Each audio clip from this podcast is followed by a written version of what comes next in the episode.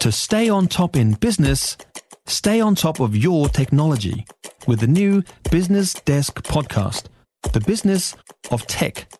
Listen on iHeartRadio or wherever you get your podcasts. Right, Richard Arnold, stateside. Morning.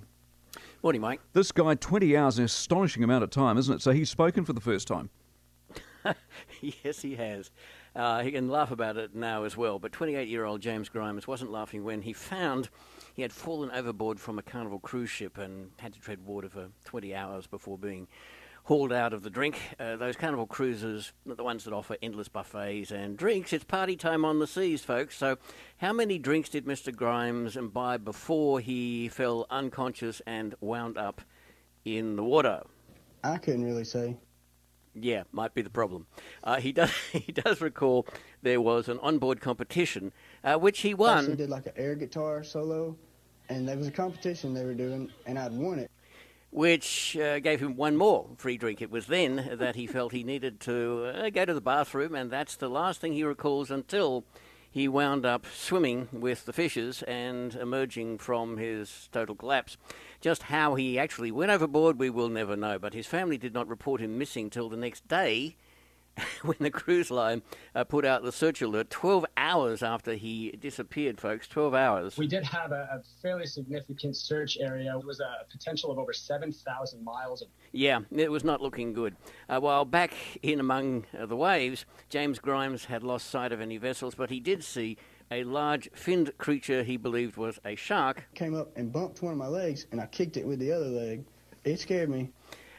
As it was getting dark, though, he uh, saw the Coast Guard who'd finally spotted him. He was waving his socks, which he'd taken off to signal them. So uh, they sent in a swimmer who tied him onto a rope dangling from their rescue chopper. First thing I actually told him was, I don't have any clothes on.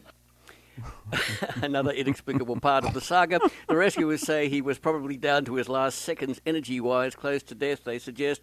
Now, though, he is just fine, and the moral of this is clear playing air guitar can be dangerous. Indeed, and he is the reason I don't go on cruises. Tell you what, that B 21, that's a good looking plane, isn't it?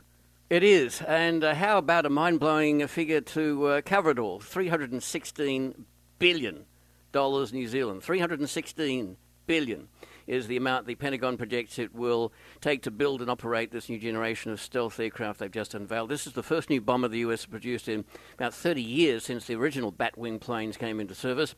This new one, the B 21, looks a bit like the older plane from the outside, but everything on the inside has changed, says the Defense Secretary Lloyd Austin. Even the most sophisticated air defense systems will struggle to detect the B 21 in the sky?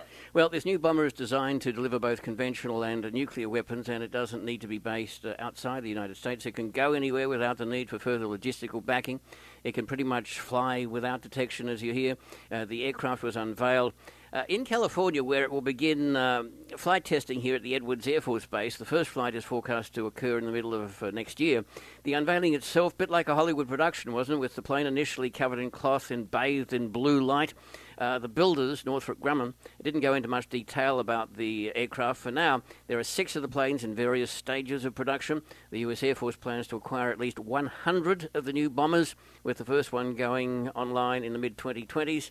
Hence that price tag, 316 billion. Nice stuff. See you Wednesday, mate. Appreciate it. Richard Arnold, stateside, Mondays, Wednesdays, and Fridays at 10 to 7. If you enjoyed this podcast, you will love our New Zealand Herald podcast, The Little Things, hosted by me, Francesca Rudkin, and my good friend Louise Airy. We focus on all the little things that you can do to make a positive impact on your life and to cut through the confusion from the health and wellness industry. Join us every Saturday to hear from the experts for all the tips and advice you need. Just search The Little Things on iHeartRadio or wherever you get your podcasts.